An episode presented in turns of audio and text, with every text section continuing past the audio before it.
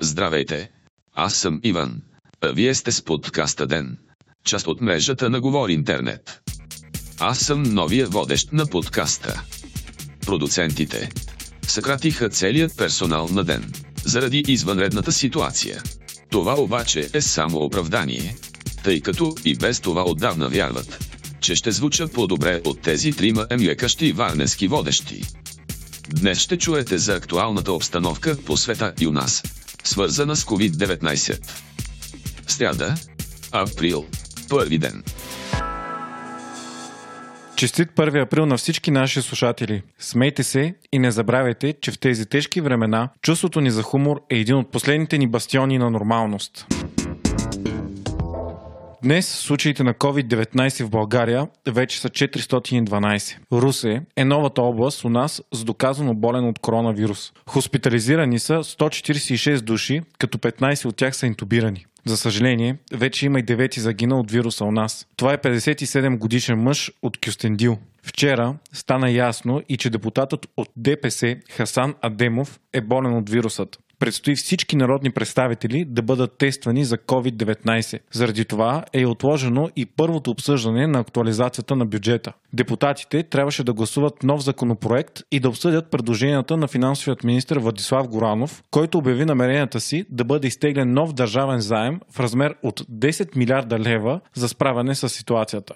Правителството вече предвижда 2,4 милиарда лева по-малко приходи от данъци, висока безработица и дефицит от 3,45 милиарда лева тази година. Междувременно, социологическата агенция Галъп пусна ново проучване, свързано с COVID-19. При него повече от една трета от българите декларират, че доходите им са намалели, а една четвърт живеят с чувството, че това скоро ще се случи. 82% пък смятат, че мерките, които властта взема, са достатъчни. Проучването показва и негативна психическа нагласа. 60% от българите се тревожат от ситуацията, а 24% изпитват панически страх. На пресконференцията тази сутрин от щаба обявиха, че трябват месеци тестове преди да има ефикасна вакцина срещу COVID-19. Добрата новина обаче е, че вирусът не мутира бързо. При самата си мутация той се предава по-лесно, но става по-малко смъртоносен. Все още обаче не е ясно дали топлото време ще намали случаите на COVID-19. Вирусът обича по-низки температури и висока влажност, като наколкото по-топло е, толкова по-бързо умира. Не се знае обаче дали летните температури ще са достатъчно високи, за да спрат или поне намалят разпространението му. Става ясно, че в момента в България са направени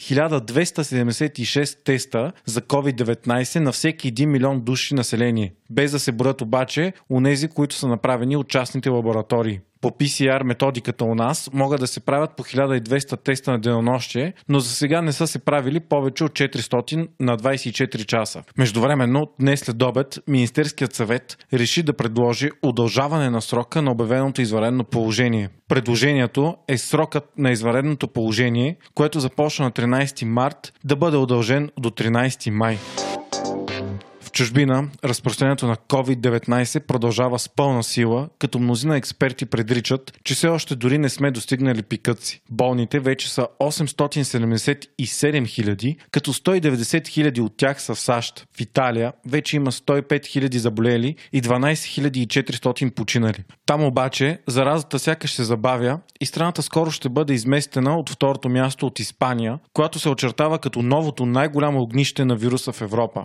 Там вече има 102 000 болни и 9 000 загинали, като 864 от тях са за последните 24 часа, което е нов мрачен рекорд за страната. Германия продължава да държи стабилно изключително ниския си процент на смъртност със своите 793 починали на 73 000 доказано болни. Според изследователи от Харвард и Кингс Коледж, загубата на вкус и обоняние може да се окаже най-добрият индикатор за COVID-19. Този симптом е забелязан при 60% от хората с положителна проба. Според учените, това е по-удачен симптом на диагностициране, отколкото високата температура. Вчера излезе и новината, че екип от учени в университета в Любек, Германия, са постигнали сериозен пробив в борбата срещу коронавируса, съобщава Deutsche Welle. Те са успели да разшифроват кода на ключовия ензим, който отговаря за размножението на вируса. Изследователите са разработили и инхибитор, който противодейства на този ензим. Вече са направени успешни опити с мишки и клетъчни култури. За съжаление, за да достигне под формата на медикамент при хората, ще са необходими години изпитания. Вие слушахте подкаста Ден. Ден е част от мрежата на Говори Интернет. Водещ и главен редактор Димитър Панайотов. Аудиомонтаж Антон Велев. Ако искате да не изпускате епизод на Ден, не забравяйте да се абонирате в Spotify, Google Podcast или да ни оцените в Apple iTunes.